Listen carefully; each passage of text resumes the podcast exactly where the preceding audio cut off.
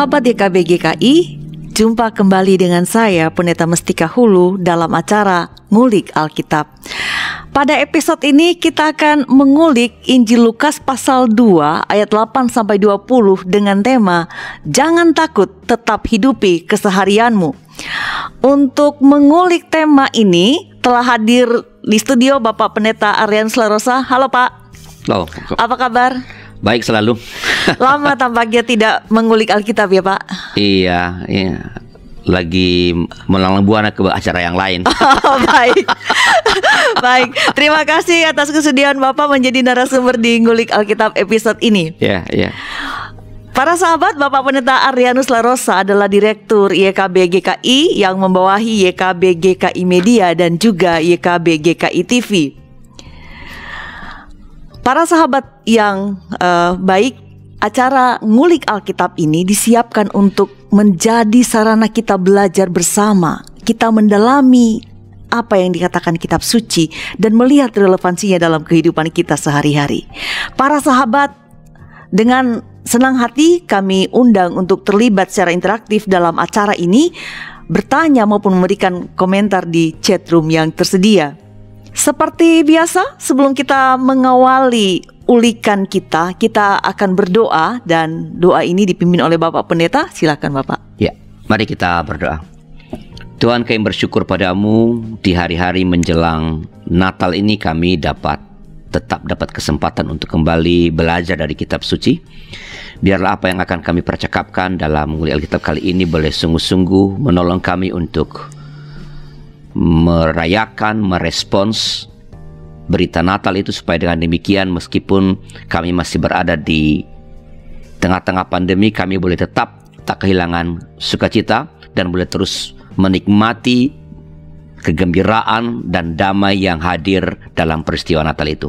Sertailah seluruh para sahabat di KBGK TV yang bersama-sama dengan kami yang belajar bersama dengan kami dalam acara ini. Dalam nama Tuhan kami, Yesus Kristus. Amin. Amin. Para sahabat, saya akan bacakan Lukas pasal 2 ayat 8 sampai 20 dari studio dan para sahabat juga uh, semoga sudah siap dengan Alkitab masing-masing. Injil Lukas pasal 2 ayat 8 sampai 20 demikian. Di daerah itu ada gembala-gembala yang tinggal di padang menjaga kawanan ternak mereka pada waktu malam. Tiba-tiba berdirilah seorang malaikat Tuhan di dekat mereka, dan kemuliaan Tuhan bersinar meliputi mereka, dan mereka sangat ketakutan.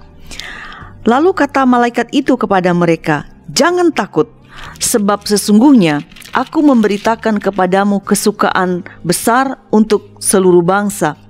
Hari ini telah lahir bagimu Juru Selamat, yaitu Kristus Tuhan di kota Daud, dan inilah tandanya bagimu." Kamu akan menjumpai seorang bayi dibungkus dengan lampin dan terbaring di dalam palungan. Dan tiba-tiba tampaklah bersama-sama dengan malaikat itu sejumlah besar bala tentara surga yang memuji Allah katanya. Kemuliaan bagi Allah di tempat yang maha tinggi dan damai sejahtera di bumi di antara manusia yang berkenan kepadanya.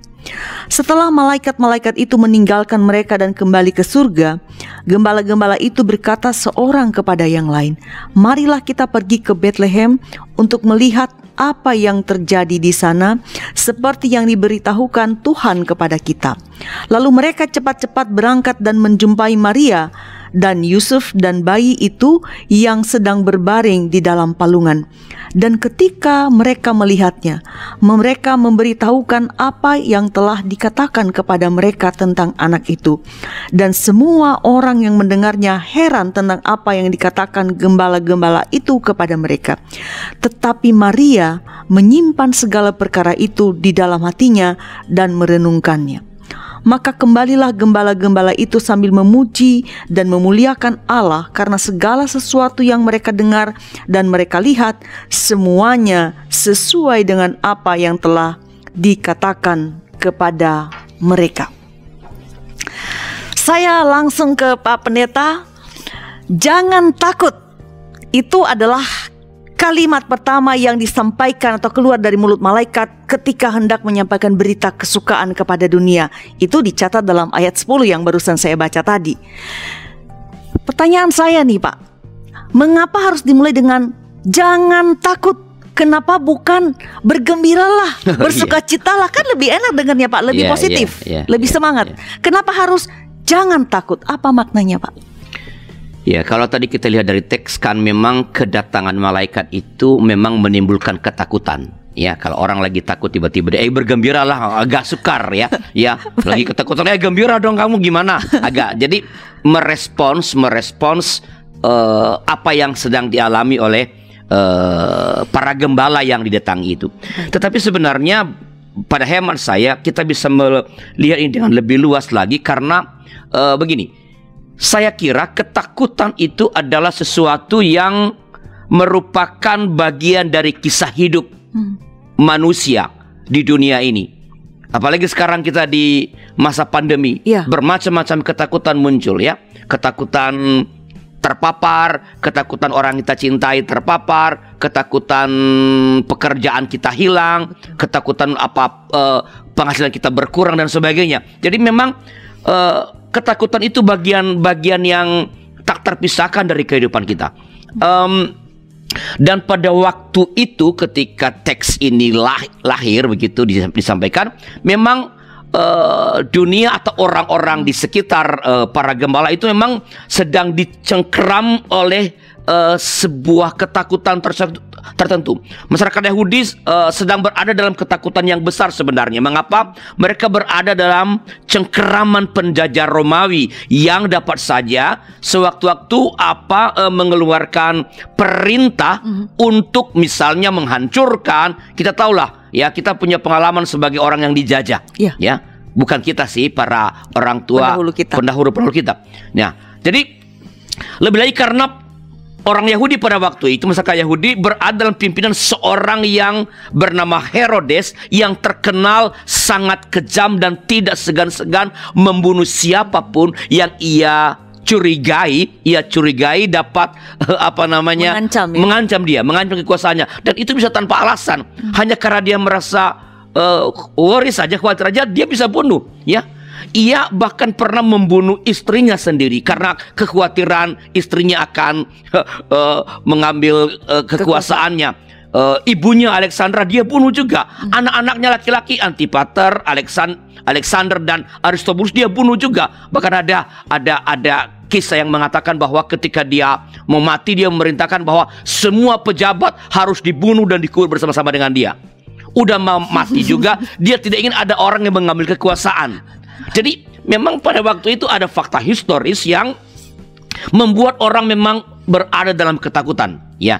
Tetapi saya kira bukan hanya itu bukan hanya karena pada waktu itu tapi karena saya sudah katakan tadi kita ini manusia yang memang terus menerus dikejar-kejar oleh yang namanya ketakutan. Orang dari dulu sampai sekarang dan mungkin sampai akan datang ketakutan akan terus mengejar kita. Saya kasih nih contoh nih. Ketika seorang bayi lahir Iya. It looks like you don't have apa apa apa yang pertama dilakukan bayi ketika lahir Nangis. Nangis. Mengapa ya nangis? Nah konon katanya, mengapa? Karena ada ketakutan karena apa? Perbedaan yang sangat kontras antara kenyamanan yang ada di dalam rahim ibunya dengan suhu yang pas, Ya. ya. Sekarang tiba-tiba lahir kalau ia lahir di rumah sakit mewah berarti suhunya kedinginan tuh. Ya, Ya, saya tahu betapa dinginnya rumah ruang bersalin. Saya masuk tiga kali saya ke, ke- ke dalam ruangan itu ketika anak kami lahir dingin luar biasa. Kalau ia lahir di tempat yang tidak ada AC kepanasan. Iya. Ya, jadi keluar dari kenyamanan, lahir sudah sudah ada ketakutan tertentu. Lalu ketika dia bertambah besar dia punya adik. Apakah itu lalu dia katakan, oh sekarang dia udah nggak takut lagi karena udah ada teman? Enggak. Ada ketakutan yang baru untuk apa? Ia takut tersaingi. Apalagi kalau orang tua tidak tidak baik dalam mengatur. Ya. Biasanya kan kalau orang yang baru lahir tuh diperhatikan terus, yang Besar yang besar diabaikan. diabaikan. Bertambah besar, masuk sekolah, takut nilainya jelek, Ya. takut nggak naik kelas. Ya, udah naik kelas takut nggak lulus. ya, udah lulus takut nggak dapat sekolah yang bagus. Ya. dapat SMP yang bagus, SMA yang bagus. Udah itu takut, udah lulus SMA takut nggak dapat universitas yang bagus. Iya. Udah lulus universitas Kerja. takut nggak ada kerja. udah dapat kerja takut di PHK. Ya. Kalau terus saja bekerja bagus, apa? Pensiun. Takut pensiun, ya. Kalau terus pensiun lewat apa lagi? Takut mati. Jadi artinya kan sebenarnya ketakutannya terus menerus, Iya. ya. Atau kita ambil jalur lain deh. eh orang anak muda, laki perempuan ketika eh, sebagian besar ketika bertumbuh dewasa kan ada yang khawatir nggak dapat pacar Ya. ya makanya kadang-kadang kalau orang itu melakukan apa hal-hal yang atraktif supaya supaya Diperhatikan. diperhatikan Ya. ya takut nggak dapat pacar udah dapat pacar takut putus Takut putus. ya oke lah sebelum menikah udah menikah takut apa takut nggak punya anak ya. udah punya anak takut nanti biaya hidupnya gimana Ya. ya udah terus anak besar ya takut lagi anaknya mesti menikah meninggalkan orang tua ketakutan ketakutan Iya. terus menerus Berlanjut. ya dan sekarang kita covid 19 Ya. banyak orang yang ketakutan mau nggak mau menghampiri kita apakah kita dikuasai atau tidak kita udah pernah bicara tentang Ya, itu. betul. ya. Nah dalam realitas semacam ini kalimat jangan takut itu adalah kalimat yang paling relevan. Itulah pernyataan yang dibutuhkan oleh siapa pun ketika ia ketika ia sedang berada dalam ketakutan semacam ini. Bayangkan sekali lagi seluruh dalam seluruh perjalanan hidup kita kita terus menerus dikejar-kejar oleh hal-hal yang membuat kita takut ya ini kalau kita lihat sekarang ini banyak orang loh eh, pendeta Tika yang takut kehilangan pekerjaan Betul, Pak. ya karena perusahaan-perusahaan Ya. bangkrut kalau pegawai negeri sih asik lah Ya. apa pun yang terjadi tetap Ya. nggak akan di nggak akan di PHK oleh pemerintah karena pemerintah menjamin mereka. Tapi para pegawai-pegawai swasta ini ketar-ketir. Anak-anak muda di gereja saya lihat ada banyak yang kehilangan pekerjaan, Ya. ya. Dan itu anak-anak mengalami ketakutan karena perubahan-perubahan baru di masa pandemi misalnya yang belajar eh, via eh, online itu menimbulkan ketakutan-ketakutan baru. Nggak bisa mengerjakan mengapa dia nggak punya mm, Gadget. gadget. Ya. Kalau punya gadget nggak punya datanya.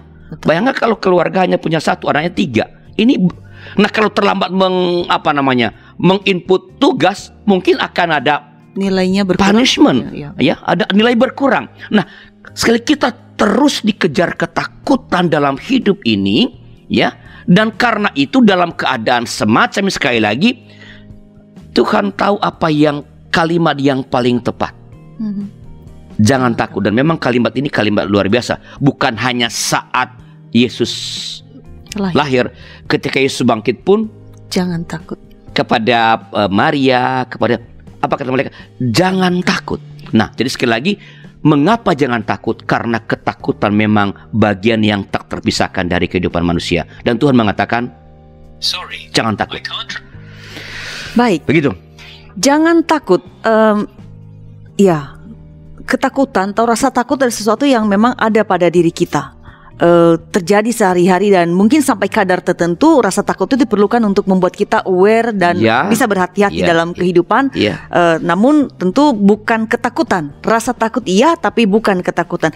Baik, penjelasan Bapak membuat saya bisa memahami bahwa betul jangan takut ini memang sesuatu yang penting untuk kita dengar di tengah situasi yang diliputi ketakutan seperti kita sekarang, takut tertular termasuk saya saya takut tertular dan saya takut Hmm. keluar rumah begitu. Nah, eh, tapi apa jaminannya Pak setelah kita mendengarkan malaikat berkata, Tuhan berkata jangan takut. Apa jaminannya bahwa kata-kata ini akan ampuh untuk menghilenyapkan ketakutan dalam diri saya bahwa saya tidak akan terpapar sebab saya tidak tahu seberapa lama lagi pandemi akan berlangsung contohnya. Tidak takut bahwa keluarga saya akan tetap terpelihara baik cukup eh, dalam segala sesuatu selama pandemi ini. Dan setelah mendengarkan kata jangan takut ini. Apa dasarnya bahwa kita memang ya nggak boleh takut lagi. Udah lu udah denger Tuhan, jangan takut. Dan memangnya apa sih Pak yang mau dibawa malaikat ini? Tika, jangan takut. Nih, saya kasih sama kamu nih 100 juta atau 1 M. Jelas saya nggak takut, saya dapat sesuatu. Nah, apa sebenarnya yang dilakukan oleh malaikat, Pak? Oke. Penjelasan apa ditahan dulu? jangan sekarang. Kita akan lanjutkan setelah beberapa informasi Oke, berikut oke, ini. Oke.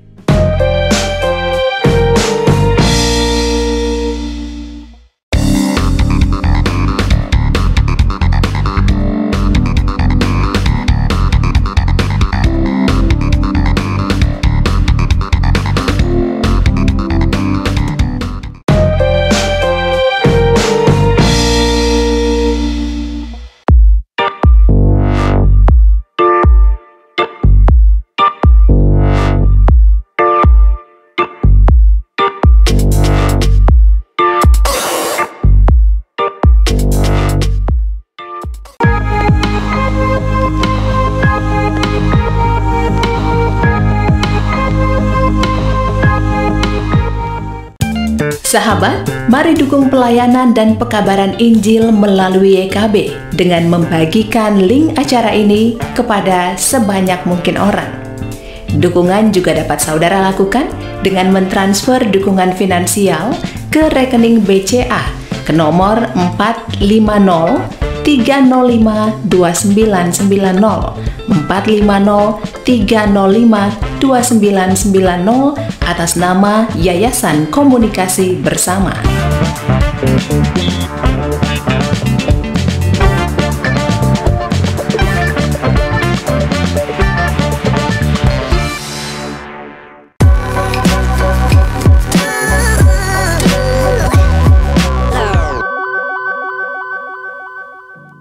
Masih bersama saya Pendeta Mestika Hulu dan juga masih bersama narasumber kita Bapak Pendeta Aryanus Larosa dalam acara Ngulik Alkitab. Para sahabat yang baru bergabung kami informasikan bahwa saat ini kita sedang mengulik Lukas pasal 2 ayat 8 sampai 20 dengan tema Jangan takut tetap hidupi keseharianmu. Para sahabat kami undang untuk berinteraksi, berkomentar eh, ataupun bertanya di chat room yang tersedia. Saya langsung ke Bapak. Sebelum break tadi Bapak menjelaskan bahwa ada konteks Israel ini dicekam ketakutan situasi mereka penjajahan dan belum lagi Herodes juga yang bisa bertindak semaunya saja dalam melakukan bahkan pembunuhan tanpa alasan yang jelas begitu. Nah, ketakutan mungkin tidak dalam level yang sama tetapi juga terjadi dalam kehidupan kita sehari-hari bahkan saat ini ketika pandemi berlangsung ada banyak yang kita pikirkan dan pelan-pelan juga rasa takut mulai menghampiri kita. Nah, saya ingin menanyakan kepada Bapak. Tadi di segmen pertama eh, saya mengatakan bahwa apa jaminannya bahwa kata atau berita ini jangan takut ini ampuh akan memberikan ketenangan pada kita di tengah segala situasi hidup. Lalu mengapa kita tidak perlu takut? Faktanya menakutkan kalau saya tidak punya pekerjaan, saya tidak punya penghasilan. Kan betul, Pak? Wajar saya takut saya tidak punya apa-apa untuk membeli makanan hal-hal yang pokok saja. Apa yang mau malaikat berikan, sampaikan sehingga eh, saya memang kekuati, ketakutan itu akan hilang dengan pernyataan itu. Apa artinya? Kata jangan takut dalam sebuah konteks atau realitas yang sesungguhnya memang mendatangkan ketakutan. Iya, ini pertanyaan yang menggugat relevansi kan. Ini ketakutan di mana-mana. Iya. Lalu apa arti omongan jangan takut? Jadi sebenarnya dengan mengatakan jangan takut, ya, di dalam kalimat yang pendek itu termuat hal-hal yang sangat besar. Tuhan mau mengatakan melalui malaikat jangan takut hai manusia yang takut tersaing hai kau manusia yang takut tidak lulus, yang takut tidak punya pacar, yang takut apa namanya tidak dicinta, yang takut kehilangan pekerjaan, yang takut perusahaannya Bangkrut. eh, bangkrut ya. Kamu sekalian yang yang yang takut kamu tidak perlu lagi takut. Mengapa? Apa yang jaminannya tadi kan? Karena Yesus yang baru lahir ini kata malaikat akan menghapuskan ketakutan itu. Mungkin sebelum ini sebelum eh, Yesus lahir ada juga yang bilang Jangan, jangan takut. takut. Tetapi mungkin sementara ia apa namanya terbebas dari rasa takut kemudian datang lagi mengejarnya ia tenggelam lagi. Tapi malaikat berkata mulai sekarang jangan lagi takut. Tak perlu takut mengapa? Karena Yesus yang baru lahir ini akan menghapuskan ketakutan dengan kuasa. Itu berarti di dalam dan melalui peristiwa Natal yang sebentar lagi kita akan rayakan ini, manusia uh, tidak perlu takut. Melalui Natal Tuhan menyembuhkan penyakit manusia yang paling akut yaitu ketakutan. Dan yang Tuhan hapuskan itu, yang Tuhan sembuhkan itu bukan fenomenanya, bukan gejala-gejala ketakutannya, melainkan sumber utama biang kerok dari ketakutan itu yaitu apa? Dosa yang melilit manusia. Hal ini jelas atau lebih jelas kalau kita lanjutkan bacaan kita tadi di ayat yang ke-11 mungkin minta tolong Perintah Tika untuk membacakannya. Baik, saya baca kembali Lukas pasal 2 ayat 11 Hari ini telah lahir bagimu juru selamat yaitu Kristus Tuhan di kota Daud. Siapa yang lahir itu tadi? Kristus Tuhan. Kristus Tuhan di kota Daud. Ya. Hari ini telah lahir bagimu Kristus Tuhan di kota Daud. Ya, ada ada tiga gelar untuk Yesus yang disebutkan di dalam berita kelahiran ini. Hmm. Yang pertama adalah ia adalah hari yang telah juru selamat. selamat. Juru selamat artinya apa? Yang menyelamatkan, yang menebus, yang yang apa? membebaskan.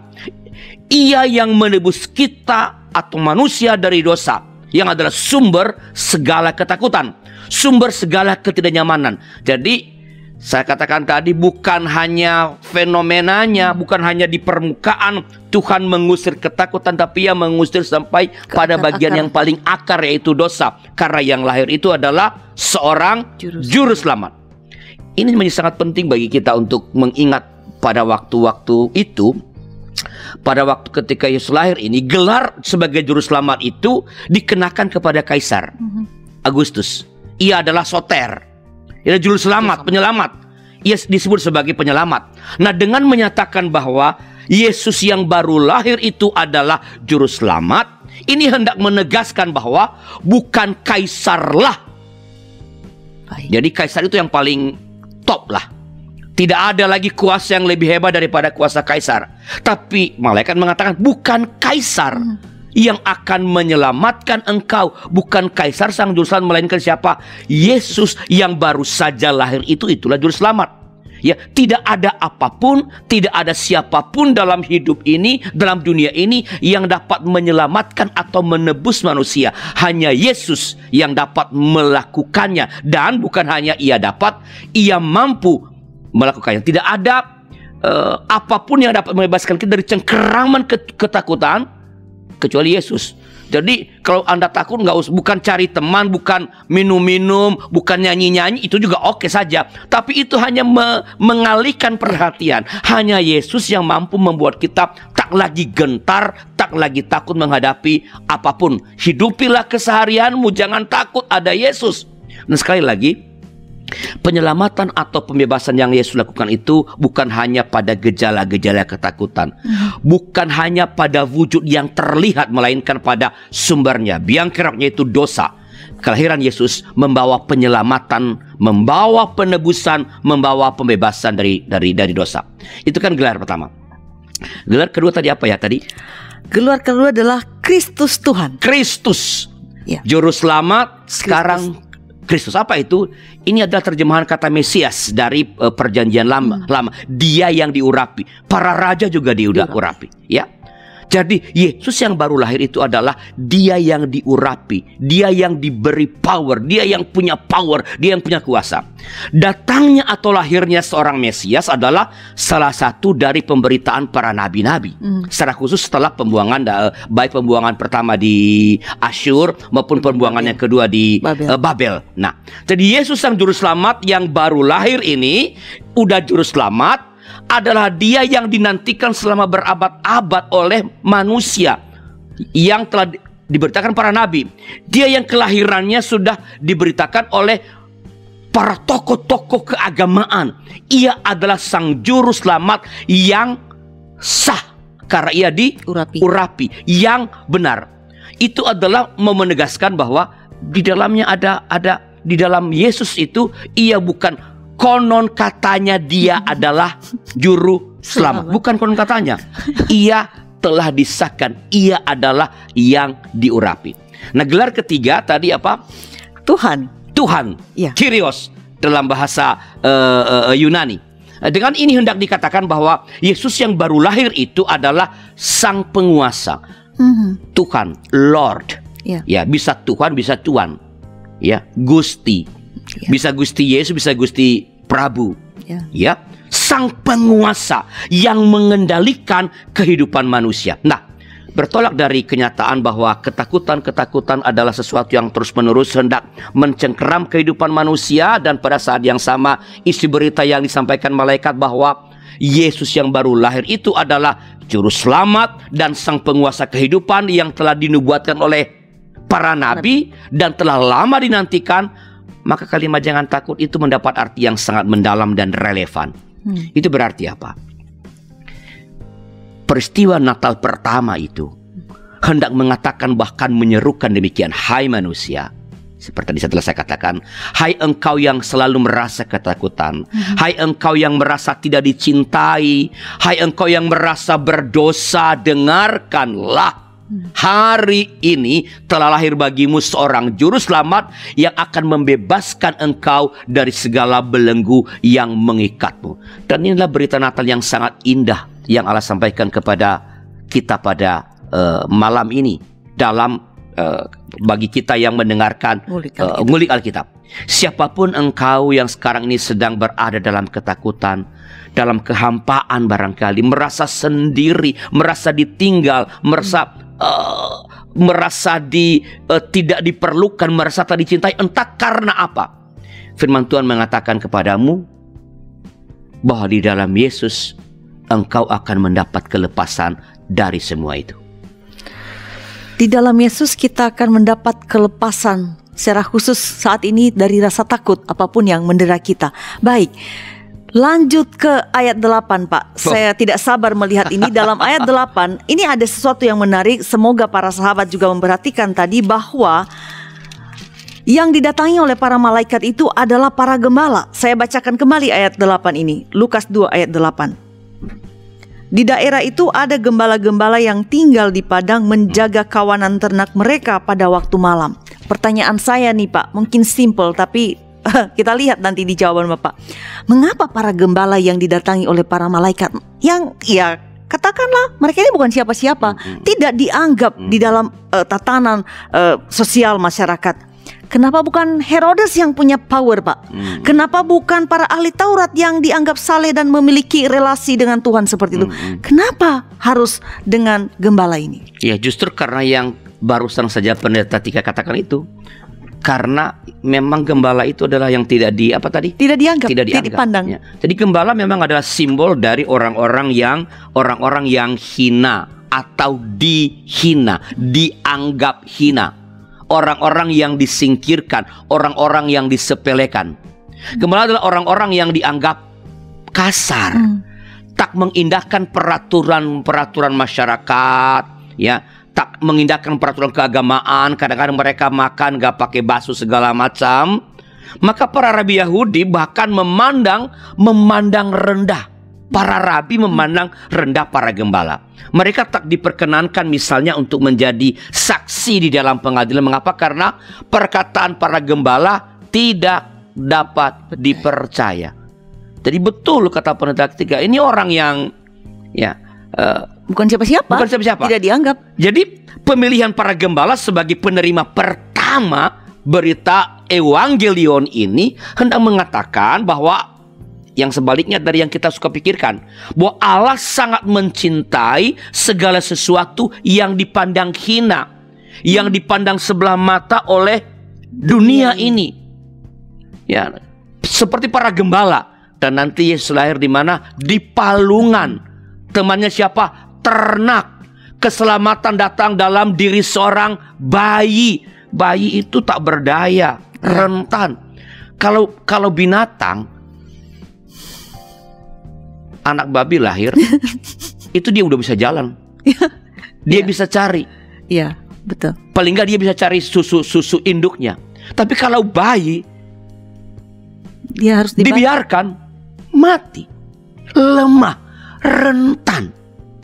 Dan inilah keajaiban makna Natal itu. Ketika banyak orang lebih tertarik pada hal-hal yang spektakuler, yang luar biasa, yang besar, yang tampak hebat. Tuhan justru sangat mencintai yang biasa dipandang hina oleh dunia ini. Jadi, kalau ada di antara kita yang merasa takut, merasa hina atau dihina, kecil atau dikecilkan, disisihkan, ingatlah firman Tuhan pada malam ini. Pada ngulik Alkitab kali ini bahwa Tuhan sangat peduli kepada kita. Justru Tuhan telah memilih mereka yang disingkirkan, mereka yang dianggap hina. Berarti nggak hina di mata Allah, dianggap hina oleh siapa? Oleh kita manusia yang dianggap tak berdaya, yang dianggap tidak punya apa-apa, yang tak dapat dipercaya. Tuhan telah memilih mereka sebagai penerima pertama dari evangelion berarti apa? Tuhan sangat mencintai siapa pun engkau yang merasa atau dibuat oleh orang lain merasa seperti itu. Begitu Pendeta Tika. Baik, saya menggarisbawahi baru yang barusan Bapak katakan bahwa Tuhan peduli pada setiap orang, juga pada orang-orang yang dianggap kecil atau rendah, dianggap kecil atau rendah, atau bahkan sama sekali tidak dianggap seperti para gembala ini dan banyak juga mungkin di antara kita. Bagi saya, Pak, mendengar ini, saya merasakan ini sungguh sebuah kabar baik. Saya tidak dianggap masyarakat, tapi Tuhan peduli pada saya. Nah, saya ingin mendengar lebih banyak tentang kabar baik ini. Hmm, hmm, hmm. Bagaimana ini kemudian bisa memberdayakan para gembala pada ma- masa itu dan juga memberdayakan kita para pendengar ngulik Alkitab di malam hari ini. Kita akan lanjut mengulik ayat berikut. Tetapi kita berikan dulu kesempatan pada beberapa informasi yang lewat berikut ini.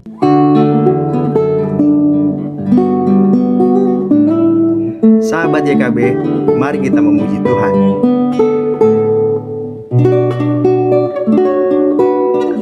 Saya Octavianus akan menemani Anda dua kali dalam sebulan setiap hari Kamis setelah program Pernikahan Bahagia.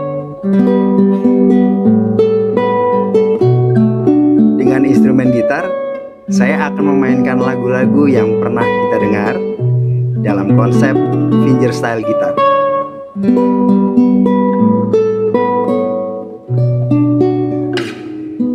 lewatkan program Sela setiap Kamis dua kali dalam sebulan setelah program Pernikahan Bahagia.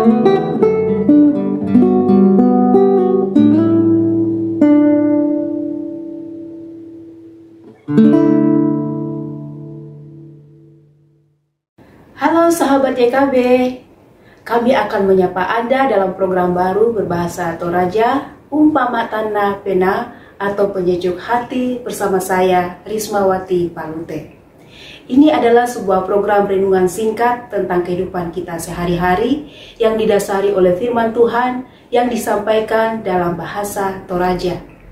Program ini akan tayang setiap hari Jumat jam 1 siang di channel IKB GKI TV. Sahabat, mari kita tetap semangat melangkah bersama Tuhan. Selamat laku kita solanasang, Tuhan memberkati.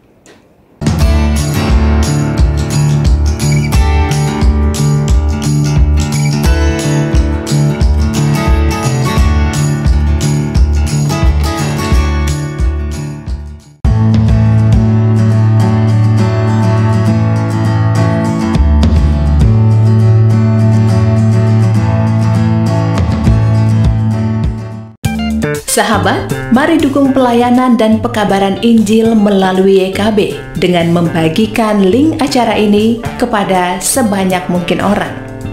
Dukungan juga dapat saudara lakukan dengan mentransfer dukungan finansial ke rekening BCA ke nomor 450 305 2990 450 305 2990 atas nama Yayasan Komunikasi Bersama.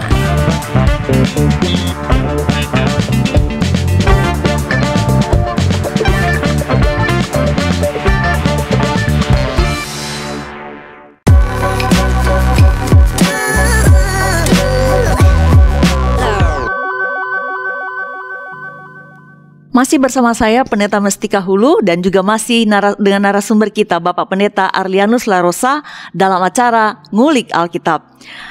Bagi para sahabat yang baru bergabung kami sampaikan bahwa saat ini kita sedang mengulik Lukas 2 ayat 8 sampai 20 dengan tema Jangan takut, tetap hidupi keseharianmu.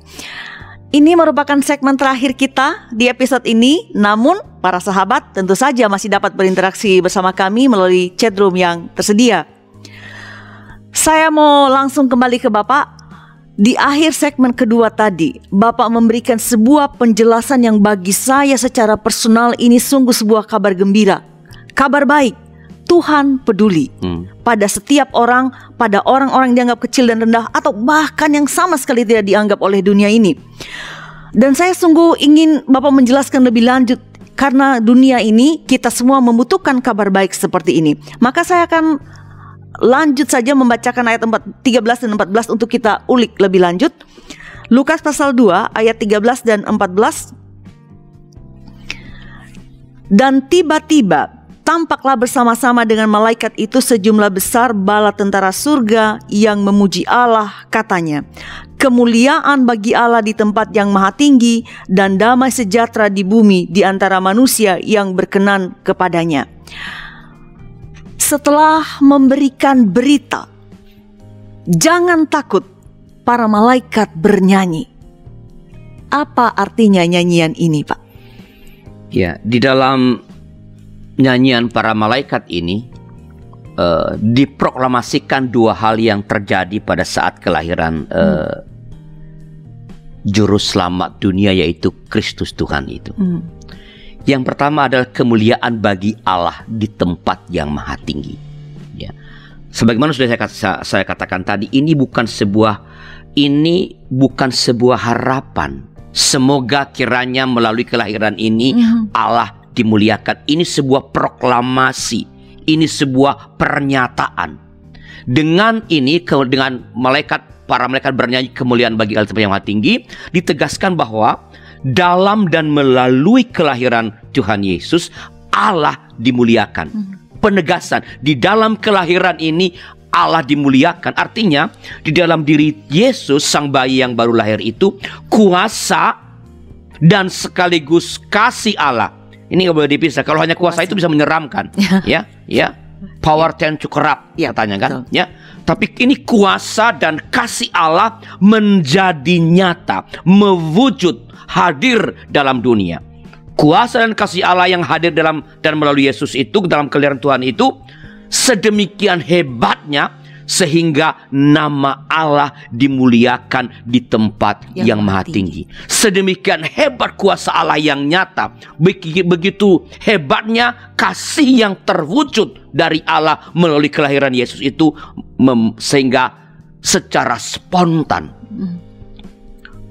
Allah dimuliakan. Nah, bagian kedua adalah damai sejahtera, di bumi ya. Damai sejahtera. nanti dinyanyikan bahasa Natal mungkin ya. lagu itu ya. Ya di antara manusia yang, yang berkenan kepadanya. Damai sejahtera atau eirene atau shalom dalam bahasa Ibrani berarti keselamatan yang menyeluruh. Sesuatu keselamatan yang utuh. Bukan hanya sorga bukan hanya dunia tapi sorga dan dunia. Mm-hmm. Ini akan makin jelas ketika kita menyadari bahwa lawan kata damai sejahtera itu bukanlah perang. Mm-hmm. Ya, jadi perang damai bukan itu bukan bukan perlawanan katanya. Lawan kata damai sejahtera adalah celaka, mm-hmm. keadaan celaka, keadaan sengsara, keadaan kesusahan. Dan ini terjadi damai sejahtera. Terjadi di antara manusia artinya di dalam dan melalui kelahiran Tuhan Yesus keselamatan yang utuh dan menyeluruh itu yang sekarang dan akan datang sorga dan dunia itu terjadi di antara manusia. Hubungan manusia dengan Allah yang sebelumnya terretak ya, terpisahkan terpulihkan bukan hanya dengan Allah relasi antar manusia pun terpulihkan sedemikian rupa. Manusia yang mengalami ini adalah manusia yang dikatakan tadi berkenan. yang berkenan kepadanya. Jadi ukurannya bukan yang ada dalam diri manusia bukan yang kita lakukan. Ini bukan berarti ada yang berkenan atau yang tidak berkenan. Bukan, bukan itu. Ah, ini orang yang berkenan, bukan. Yang berkenan kepada Allah. Artinya siapa yang memutuskan ini diselamatkan atau tidak boleh mengalami atau tidak bukan kita, bukan yang ada dalam diri kita, bukan yang kita lakukan atau yang tidak kita lakukan. Wewenang sepenuhnya untuk menentukan siapa yang diperkenankan itu berada mutlak dalam kuasa Allah yang penuh kasih, ya. Sebagaimana tadi dinyatakan dalam bagian pertama. Jadi karena ada dalam kuasa Allah yang penuh kasih, maka itu jaminan bahwa semua orang akan mengalami kesempurnaan atau keselamatan yang sempurna. Semua orang akan mengalami keselamatan yang sempurna, yang menyeluruh, yang utuh, yang holistik itu. Semua orang tanpa kecuali. Baik, ini uh, menggelitik saya dan menjadi sebuah reminder uh, bagi saya Pak ketika Bapak mengatakan wewenang itu ada di tangan Tuhan bukan pada kita. Ya, barangkali ini ketika menyambut Natal juga menjadi semacam catatan atau bahkan koreksi pada kita bahwa jangan menjudge orang lain. Hmm. Karena kewenangan itu ada pada Tuhan, tidak ditentukan oleh kita tetapi sepenuhnya uh, ada dalam kekuasaan dan kasih Tuhan. Baik, Bapak masih ada yang harus kita ulik. Ada beberapa ayat dan saya tentu saja uh, akan uh, meminta Bapak menjelaskan itu. Saya akan bacakan kembali ayat 15 dan 20 untuk kita lanjutkan menguliknya. Lukas pasal 2 ayat 15 sampai 20. Setelah malaikat-malaikat itu meninggalkan mereka, para gembala, dan kembali ke surga, gembala-gembala itu berkata seorang kepada yang lain, "Marilah kita pergi ke Bethlehem untuk melihat apa yang terjadi di sana, seperti yang diberitahukan Tuhan kepada kita." Lalu mereka cepat-cepat berangkat dan menjumpai Maria dan Yusuf dan bayi itu yang sedang berbaring di dalam palungan. Dan ketika mereka melihatnya, mereka memberitahukan apa yang telah dikatakan katakan kepada mereka tentang anak itu, dan semua orang yang mendengarnya heran tentang apa yang dikatakan gembala-gembala itu kepada mereka. Tetapi Maria menyimpan segala perkara itu di dalam hatinya dan merenungkannya. Maka kembalilah gembala-gembala itu sambil memuji dan memuliakan Allah karena segala sesuatu yang mereka dengar dan mereka lihat semuanya sesuai dengan apa yang telah dikatakan kepada mereka. Apa pesan atau apa yang dapat kita pelajari dari ayat-ayat barusan 15 sampai 20 ini, Pak? Ya, ini respons ya, pendeta. Ini respons dari para gembala atas berita Natal, hmm. atas berita kelahiran Yesus, ya. Baik. Dengan demikian ayat-ayat ini hendak memberikan kepada kita atau mem memberitahukan kepada kita apa yang harus apa yang perlu kita lakukan sebagai respons pada berita Natal. Hmm. Tadi kan beritanya ini keselamatan yang menyeluruh untuk semua, bahkan untuk segala makhluk sebenarnya, hmm. ya. Sekarang apa yang kita perlu lakukan? Respon apa? Bagaimana sebanyak kita merayakan Natal, ya? Nah kita mulai dari tadi ayat 15 uh, eh, Mungkin bisa sekali lagi dia tolong dibaca ayat 15 Baik, ayat 15 Setelah malaikat-malaikat itu meninggalkan mereka dan kembali ke surga Gembala-gembala itu berkata seorang kepada yang lain Marilah kita pergi ke Bethlehem untuk melihat apa yang terjadi di sana Seperti yang diberitahukan Tuhan kepada kita. Nah saya minta perhatian kita pada kata kita Marilah kita. Marilah kita apa pergi tadi? ke Bethlehem. Pergi. Jadi sebenarnya kan bisa gini nih. Karena ada beberapa gembala nih. Mm. Atau kita di sinilah Tuhan bilang ada keselamatan berita yang hebat di sana. Saya kan bisa bilang, eh Tika, kamu tungguin studio ya. Yeah. Biar saya lihat di sana nanti saya kasih tahu ke kamu deh. Kan bisa begitu. Bisa. Supaya aku yang mendapat informasi pertama. Yeah. Ya. Ya. Tetapi di sini nggak marilah kita ini mengajarkan kepada kita bahwa dalam merespons berita Natal itu kita perlu membangun, merawat, mengembangkan semangat kebersamaan, semangat solidaritas. Hmm. Dalam menyambut Natal kita memerlukan untuk semakin bukan hanya mengembangkan sekarang kalau di musim pandemi ini ya zaman ini adalah menegaskan, mempertegas, mempertebal kebersamaan dan solidaritas kita. Hmm. Ya Sekali lagi mereka bisa bersikap egois sebenarnya, ya. Mhm. Ya, tetapi mereka memilih untuk bersama-sama. Nah, kalau kita ingin merayakan Natal dengan baik, maka di tahun pandemi ini maka kita perlu mewujudkan kebersamaan itu dengan lebih banyak rasa kesetia kawanan, solidaritas. Hmm. Terbukti bahwa kita masih bertahan secara ekonomi bukan pertama-tama karena perusahaan-perusahaan besar kan, Iya. tapi karena usaha kecil dan UMKM. kesediaan kita ini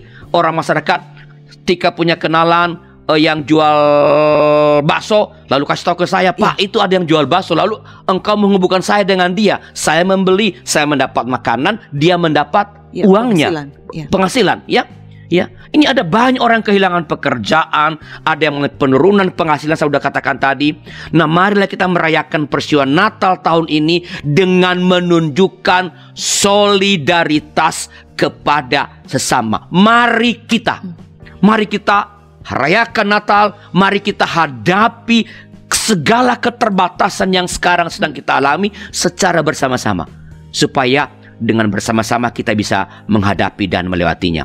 Nah, kita lanjut ke, ke ayat 16. Minta tolong Pendeta Tika untuk kembali membacakannya. Baik, saya bacakan ayat 16. Lalu mereka cepat-cepat berangkat dan menjumpai Maria dan Yusuf dan bayi itu yang sedang berbaring di dalam palungan. Mereka cepat-cepat. Ya. Bukan, oke nanti ya sebentar kita santai dulu. Ah, cepat-cepat. Ya. Ini ini mengajak kita untuk apa? Segera. Jangan menunda. Segera, jangan menu- menunda melakukan segala sesuatu yang perlu, yang semestinya kita lakukan. Kalau engkau ingin menyatakan kesetia kawanan, solidaritas dengan sesama, udah ada di sini nih. Do it. Jangan tunda karena kalau ditunda sudah ada pikiran yang baru muncul yang mungkin akan mencegah engkau untuk melakukan yang tadi hal baik yang tadi engkau pikirkan, ya. Ya. Mereka para gembala tak menunda untuk pergi melihat sang bayi yang baru lahir. Mereka segera pergi bahkan dengan menembus kegelapan malam. Jadi bila ada hal-hal baik yang terbersit atau terlintas dalam pikiran kita untuk kita lakukan dalam rangka merayakan Natal ini, misalnya ketika mau kirim saya kue, Oh, baik. Oke, baik. bukan ya, ya, Baik. ya. Misalnya kalau saya terbesit, saya hendak memberi ini kepada Hmm. seseorang, jangan ditunda, segera dilakukan, Hmm. jangan menunda. Para gembala yang sederhana itu, yang tadi di Cepat-cepat. Dianggap tidak ada. di- tidak bukan siapa-siapa iya. itu mereka memberikan teladan kepada kita mereka segera bertindak Hmm. ya segera melakukan apa yang ingin mereka lakukan kita lanjut ke ayat 17 mungkin tolong lagi dibacakan Brother Baik, Tika. ayat 17 dan ketika mereka melihatnya, mereka memberitahukan apa yang telah dikatakan kepada mereka tentang anak itu. para gembala memberitahukan berita tentang sang bayi sebagaimana telah mereka dengar dari, Dari malaikat. Ini ada dua hal penting di sini. Pertama adalah tentang kesediaan memberitakan Injil, Evangelium, kabar baik. Mhm. Jadi siapa pun yang percaya pada berita Natal bahwa melalui Natal telah lahir juru selamat yaitu Kristus Tuhan, mesti memiliki semangat untuk memberitakan berita gembira itu. Atau dengan perkataan lain sebenarnya orang yang percaya ya bahwa sang juru selamat telah lahir pasti akan memberitakan kabar ini kepada sesamanya. Nggak mungkin dia diam-diam aja ya. Kesediaan memberitakan ini bahkan dapat menjadi tanda bahwa kita percaya apa nggak percaya. Kalau percaya kasih tahu "Duh, ini kan berita heboh, Iya. hebat. Kalau uh, Pendeta Tika tadi kan kita ngomong soal makanan, menemukan makanan yang Enak. enak, banget. Rekomendasi, rekomendasi. Iya dong. Oh, iya. Masa diam-diam aja pasti akan ngomong, mungkin di status boleh dicoba. Iya. Ya. Karena betul. kita ingin orang lain pun Tahu menikmatinya. juga, iya. Hal kedua yang terkandung dalam ayat ini adalah tak takut, diragukan, Hmm. bahkan ditertawakan. Saya sudah katakan tadi bahwa ketika menjelaskan bagian awal bahwa para gembala ini orang yang tidak dipercaya, nggak layak, nggak boleh menjadi Jadi saksi. saksi di pengadilan Betul. ya. Dan mereka tidak takut, tidak takut diragukan, ya. Yesus yang baru lahir ini, ya, ya, mereka beritakan, ya, mereka beritakan. Ada kemungkinan orang yang mendengar Nggak percaya. nggak percaya, Betul. tapi terserah kamu deh. Hmm. Yang penting saya nggak bisa menahan diri untuk memberitakan. Selain itu, Bahwa Yesus yang baru lahir itu adalah Kristus Tuhan Sang Juru Selamat dunia diberitakan mereka hanya kepada para gembala. Jadi tidak ada saksi yang mendengarkan kan. Udah mereka orang yang tidak bisa dipercaya. Sekarang siapa yang ada saksi bahwa malaikat memang ngomong begitu kepada mereka? Jadi memang sangat sangat sukar ya. Dua hal ini cukup alasan bagi para gembala untuk diam dan cukup alasan buat kita untuk atau orang Percaya. meragukan. Pertama memang kalian gak layak dipercaya. Kedua siapa saksinya? Si- Kalian bisa ngarang-ngarang saja. Kalau di zaman sekarang ada foto pak sebagai bukti. Sekarang nggak ada. Ya, nggak ada, nggak ada. Nah, meskipun demikian para gembala tetap memberitakan, menyaksikannya. Mereka tak takut diragukan, bahkan tak takut ditertawakan. Mhm. Maka kita pun tidak perlu ragu-ragu dan tidak perlu takut untuk ditertawakan. Untuk mewartakan bahwa Sang Juru Selamat telah lahir. Pun tak perlu marah kepada dia atau mereka yang mempertanyakan siapa bidan kelahiran Yesus. Nggak usah marah. Iya. Nggak usah marah. Juga jangan takut. Iya. Ya. betul. Ya, tetap saja wartakan itu dengan damai. Ya, kita tiap pada bagian terakhir barangkali ayat berapa?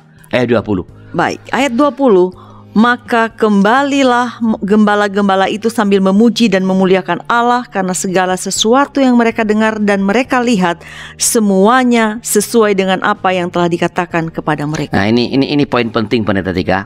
Ya, para gembala itu kembali melakukan pekerjaan mereka. Sebagai gembala. Ya, kembali Ya. ya. Mereka tidak mabok agama. ya, mau memikir agama, lalu mengabaikan kemanusiaan, mengabaikan meninggalkan pekerjaan, mengabaikan keluarga. Mereka tak meninggalkan pekerjaan mereka sehari-hari. Mereka tak tenggelam dalam euforia bahwa Tuhan memilih mereka menjadi saksi pertama kelahiran Yesus. Itu Ya. kalau kita mungkin boleh jadi tergoda itu. Ya. Mereka tidak. Pada saat yang sama terjadi perubahan besar yang radikal dalam hidup mereka dalam menjalankan keseharian mereka. Mhm. Ya, dalam menjalankan yang rutin, yang sehari-hari.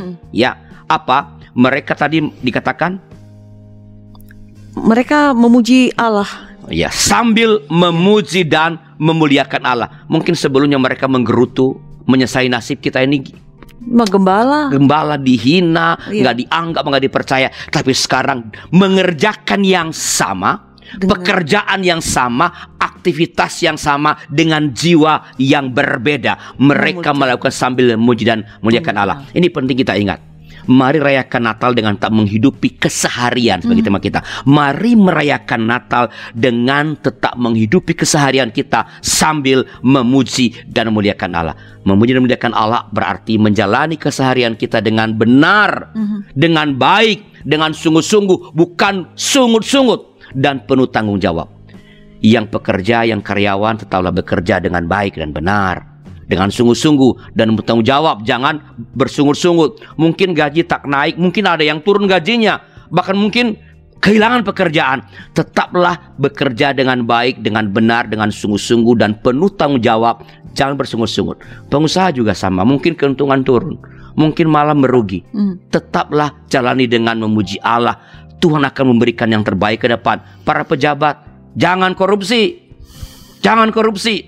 Anggota dewan yang mulia, jangan cari alasan yang aneh untuk memperkaya diri, menaik-naikkan gaji di tengah-tengah keusahaan masyarakat. Para guru mungkin perlu menyesuaikan diri, keahlian dengan mengajar, repot sekarang, tetap bersyukur dan seterusnya. Meskipun Natal tahun ini kita rayakan dalam keprihatinan, jangan takut. Tetaplah hidupi keseharianmu dengan memuji dan memuliakan Allah sebab telah lahir bagimu juru selamat yaitu Kristus Tuhan di kota Daud. Jangan takut, tetap jalani keseharianmu. Begitu pendeta Tika. Baik, sungguh sebuah eh, berita baik. Jangan takut. Tuhan hadir, Tuhan peduli dan bersama-sama mengatasi, memberikan kita kemampuan mengatasi ketakutan. Pak Arianus Larosa, terima kasih untuk kesediaan Bapak menjadi narasumber dan memberikan penjelasan mengenai tema kita di eh, Ngulik Alkitab kali ini. Eh, kiranya apa yang kita bincangkan bisa juga menolong para sahabat YKB untuk bisa menyambut dan merayakan Natal ini dengan eh, dengan baik dan bersuka cita walaupun keadaan masih dalam pergumulan seperti itu. Sahabat YKB GKI, ada beberapa hal yang dapat kita ambil menjadi pembelajaran dari ngulik Alkitab episode ini. Pertama, bahwa rasa takut itu betul ada. Itu sebentuk emosi yang dimiliki oleh kita manusia bahkan makhluk hidup. Pada level tertentu itu wajar, tetapi jangan dikuasai ketakutan. Inilah berita yang perlu kita ingat bahwa Tuhan hadir Tuhan menyapa kita di tengah ketakutan yang kita alami dan berkata, "Jangan takut, sebab Dia adalah Tuhan, penguasa kehidupan kita." Sapaan Tuhan, "Jangan takut," semestinya memberi kita ketenangan, kekuatan, dan pengharapan untuk menghadapi situasi apa pun juga dalam hidup, karena Tuhan hadir di dalam kita. Kedua, Natal ini bicara tentang Kristus adalah penyembuh terhadap segala penyakit yang melumpuhkan kita, ketakutan. Dan bukan hanya fenomena, tetapi akarnya yang disembuhkan dicabut oleh Tuhan, yaitu dosa yang membelenggu kehidupan kita. Maka Natal ini sesungguhnya juga boleh menjadikan kita orang-orang yang bebas dari ikatan dosa, menjadikan kita hidup yang baru, hidup yang berdaya, hidup yang memuliakan Tuhan. Ketiga, yang perlu kita pelajari dari uh, ngulik Alkitab kali ini kemuliaan Allah. Allah melakukan perkara hebat dan baik ini memberikan Yesus Kristus sebagai Tuhan juru selamat kehidupan kita adalah untuk kemuliaannya dan kabar baiknya juga kita diundang oleh Tuhan untuk memuliakan Dia dengan membangun dan melakukan bukan hanya sekadar wacana tetapi di tengah-tengah pandemi ini kita diundang diajak oleh Tuhan untuk menyatakan semangat kebersamaan solidaritas kepada orang yang membutuhkan. Tuhan mempercayakan para gembala untuk menyampaikan kabar baik. Saat ini juga melalui ngulik Alkitab ini kita diingatkan Tuhan juga mengundang dan mempercayakan kita untuk menyaksikan kabar baik Natal ini kepada sesama menyatakan solidaritas kepada mereka yang membutuhkan jangan berhenti. Walaupun ada yang meragukan, bahkan ketika ada tantangan, mari kita ingat bahwa segala sesuatu adalah untuk kemuliaan Allah dan dengan perspektif yang berbeda itu kita melakukan dan menjalani tugas tanggung jawab kita bahkan keseharian kita dengan semangat yang baru, dengan sukacita yang baru sehingga betullah bahwa seperti nyanyian para malaikat dan dilakukan oleh para gembala juga kemuliaan bagi Allah di tempat yang maha tinggi. Sahabat DKB GKI, tuntas sudah perjumpaan kita dalam ngulik Alkitab episode ini. Terima kasih atas kebersamaan Anda. Sampai jumpa pada episode yang akan datang. Doa saya, Anda semua para sahabat yang setia diberkati melalui program ngulik Alkitab ini. Jangan lupa di like, subscribe, dan bagikan kepada sebanyak mungkin orang agar mereka pun boleh merasakan sukacita yang sama seperti kita dalam ngulik Alkitab ini. Kita akhiri jumpa kita dengan doa yang akan dibawakan oleh Bapak Pendeta Arlianus. Silakan Bapak. Mari kita berdoa. Tuhan meskipun Natal tahun ini kami rayakan dalam keprihatinan dan kami sementara hendak menuju akhir tahun juga dengan berbagai macam kekhawatiran dan ketakutan-ketakutan. Kami bersyukur Engkau meneguhkan kami bahwa kami tak perlu gentar karena juru selamat telah lahir yaitu Kristus. Juru selamat yang sah, Tuhan yang berkuasa. Dan biarlah itu boleh menjadi kekuatan bagi kami untuk merayakan Natal tahun ini dengan berbagi dengan sesama, semakin menebalkan, mewujudkan kebersamaan kami, solidaritas kami sebagai semua warga bangsa, supaya dalam keterbatasan-keterbatasan yang ada ini, kami tetap dapat bersuka cita. Terima kasih ya Allah, demi Kristus Yesus Tuhan kami. Amin. Amin.